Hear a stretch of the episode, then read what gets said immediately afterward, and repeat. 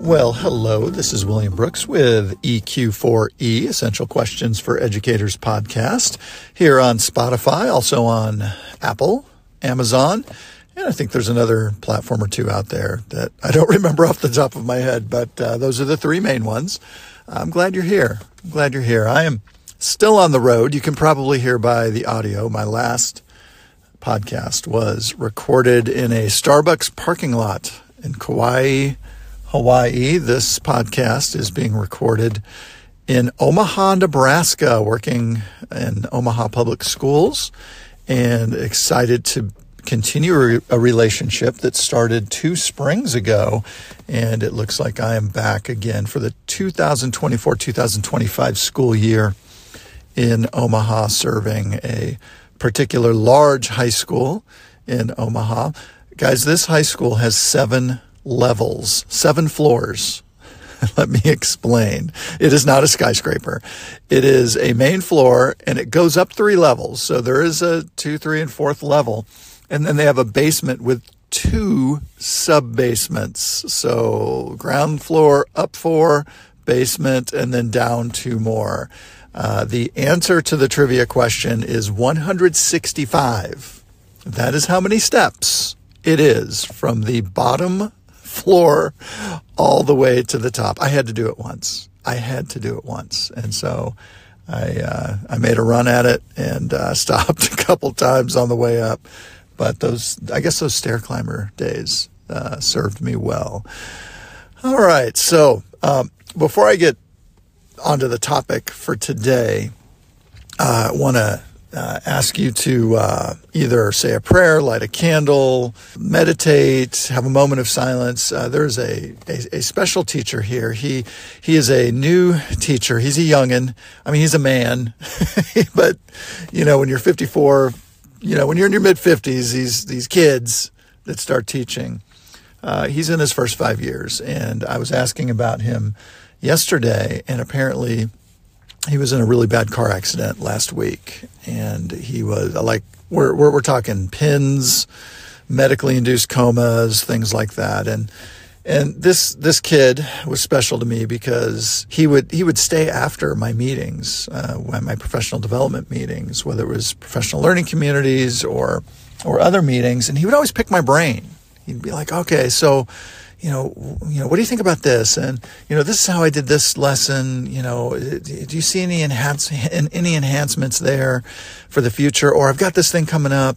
You know, what are your thoughts on? And and I was asked by one of the people that I work with to maybe come up with a list of very willing, able, but but but mostly willing teachers to grow and to reflect with some instructional coaches, some deans uh, maybe some assistant principals here that are getting some some training. And I said, yeah, well, you know, what about so and so? And oh, you haven't heard. So that uh, that was uh, tough on me, but he is certainly in my in my prayers, and I'm going to reach out to him as soon as he still in the hospital. And I, I don't know if he's woken up yet, but uh, anyway, um, thank you if uh, if you can give any any type of thoughts his direction.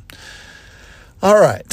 So, uh, what I want to talk about today, I, I don't think it will take that long. I, you know, I mentioned instructional coaches earlier and deans and whatnot, and they are starting to get back into the process post COVID of coaching, coaching teachers, helping them to reflect on instruction and to move forward. So I've been asked to design as part of my work here at this school next year some instructional coach training. And I've done instructional coach training before. I did it with uh, Mid Missouri, uh, Kansas City area, uh, instructional coaches.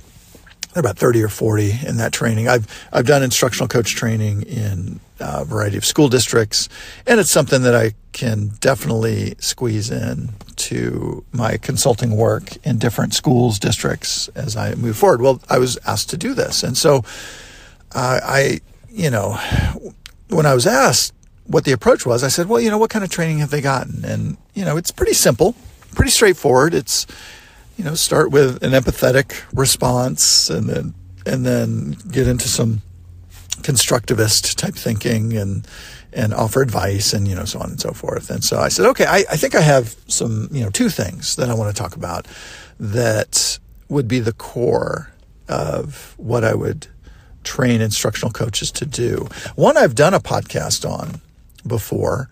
It is the helping protocol. And this is, and I should probably have looked up which podcast it was, but if, if you go back to, uh, I, I, have this on my blog for essential questions for educators.com.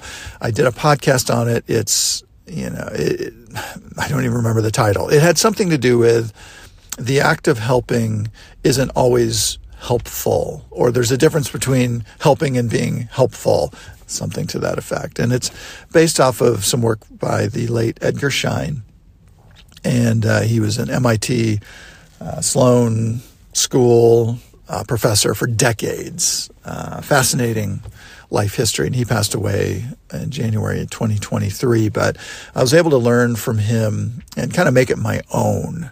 Uh, this protocol. And and this has to do in, with people when they come, and I, am just going to give a brief description because I did a whole podcast on it.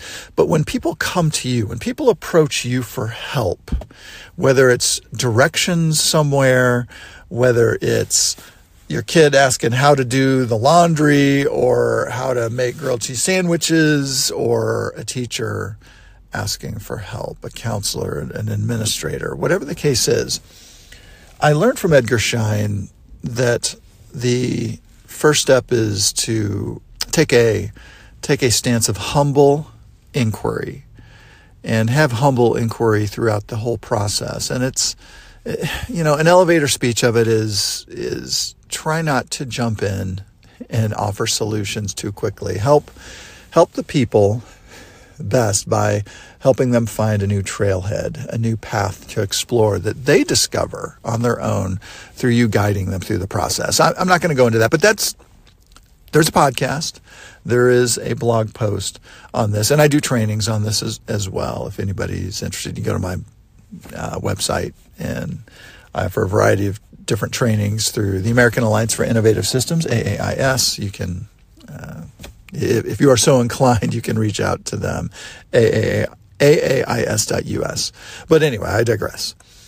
That is the first piece that I'm going to train this group on, uh, or in conjunction with being more proactive. So that's kind of a reactive situation. When someone comes and asks for help, uh, that humble inquiry process, and it's just three steps, and it's not always three steps, it could just be one step. The other piece, kind of the new piece that I haven't talked a ton about in the past, I learned through my training as a cognitive coach. I went to the official base level cognitive coach training, and that's from Robert Garmston and Art Costa. Gar- Garmston and Costa are very uh, popular in the education world. They, I, I've learned a ton from them, and I learned uh, the cognitive coaching process about 10 or 15 years ago now. It's, it's, it's been a minute. I was actually on a website this morning looking for a refresher course or if I could help a facilitator uh, with the training. Uh, so I'm going to look into that. But there are five states of mind that when I am proactively helping someone, you know, in, in, well, let's just focus in on a coaching situation. When I'm being an instructional coach, there are five states of mind that I'm trying to gauge. And this takes time. This is a 40, like the whole cognitive coaching process is a 40 hour workshop experience that is over 12 to 18 months. And, you know, I'll we'll go for two days, then there'll be six weeks, and then two more days, and then six weeks, or maybe even two months in between sessions because you need to practice this stuff. But to distill it a little bit, the five states of mind that I'm filtering through of the teacher that I am coaching. The first one, and this is in no particular order, is efficacy. How much belief and drive do they have? Like, I can do this. I can figure this out. I'm going to do what's best for kids. I, you know, I can make this happen to oversimplify efficacy. So it's, it's that personal efficacy.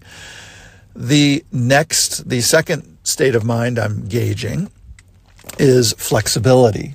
How are they able to shift and pivot in the moment? How well are they able to uh, change on a dime? Uh, I, I think I talked about this in the last podcast about how if your plan is to do a mini lecture and you realize, man, I could really get them in groups and do a chalk talk, do some type of strategy or routine. Can you shift in that moment? How flexible are you based on the conditions, the climate of the room, on, on how it's going? Can you pull out from an activity and go into some mini lectures? Those are just two examples of flexibility. The third state of mind is consciousness. How self aware are you of how it is going? How, how, you know, which leads into flexibility, the ability to be flexible, but what is your awareness like? Are you tone deaf to what's going on in your classroom? Are you just going to just bowl your way through a lesson? how about after the lesson? How reflective are you? How are you tweaking it? How are you making changes? So I'm, I'm always looking at the teacher's efficacy, their flexibility, and their consciousness. Probably where I start when I first start coaching is number four, and that is craftsmanship. Now, craftsmanship initially has to do with the design of the experience for the students. The, what what does the lesson design look like? What is being considered? Is it you know are are there a variety of mental, cognitive, social shifts that are embedded within a block or even a 45, 60 minute class period? What type of craftsmanship is going? What, what's in the tool bag? What are you doing to increase your craftsmanship? how how I guess this goes into reflection as well. How are you reflecting, refining, and then going back and repeating a strategy? So, what is the craftsmanship level uh, like? And then finally, this is probably the other uh, state of mind I start with. So I, I, guess I put those at the end. Uh, the, the, the fourth one is craftsmanship. The fifth one and final one is interdependence. How are you accessing your resources? How are you collaborating? How are you able to work with others? That is a super important element that will help, that, that will benefit someone's career for some time to come. So, yeah, again, the five states of mind that I'm going to train and that I often train an instructional coach is in. And there's a whole cognitive coaching process. And this gets at a, a you know, well, I, I think it kind of gets at the heart at it, but there's different conversations that you have in cognitive coaching, whether it's, you know, reflective or planning, you know, what, what, what type of conversation are you having? Is there an issue that's being uh, solved? But really the initial training has to do with not only that helping protocol, but efficacy, flexibility, consciousness, craftsmanship, and interdependence. So that's that's what I'm going to work with, and that's what I'm excited to put together, uh, re-put together training. I've done multiple trainings on this, but uh, you know how how would this look over the course of a year? Which I did, gosh, ten years ago now in in a school district for instructional coaches. But I want to. You know, rethink about it, practice my craftsmanship, and come up with an outstanding instructional coach training. The interesting thing about this school is I am also not only going to work with deans and instructional coaches and maybe even assistant principals on this instructional coaching technique, but I'm also going to work with department heads. So I will have meetings with department heads in, in conjunction or maybe well, probably in addition to uh, that that first group, and I'm going to train them in those techniques as well. So, really trying to build a system, some supports, uh, so that we we we get a school that is a that is a culture of continuous improvement that is embracing that, and and then as any good consultant will do, kind of over time, back away slowly and hopefully the impact that I've had with this school uh, continues. Hey, if you are an administrator or you're a teacher, teacher leader, I guess all teachers are leaders, and you're interested in instructional coach training of kind of what I briefly described here, you can always reach out, aais.us. Uh, you won't get me directly. I mean, you can uh, contact me directly, but I've got all sorts of contact information on the website essentialquestionsforeducators.com. But I am definitely available for small trainings, large trainings, whatever the case might be. Uh, just reach out. But in the meantime, I hope you're enjoying this uh, podcast. This is a quick one. Let me check the time. I always check the time. Oh, it's not that quick. I'm almost 16 minutes. So I, I just get going. I get going. So I thank you for listening. And if uh, you have any questions, uh, don't ever hesitate to reach out. I hope you guys have a great week, and I will talk to you next week. All right, take care, everybody.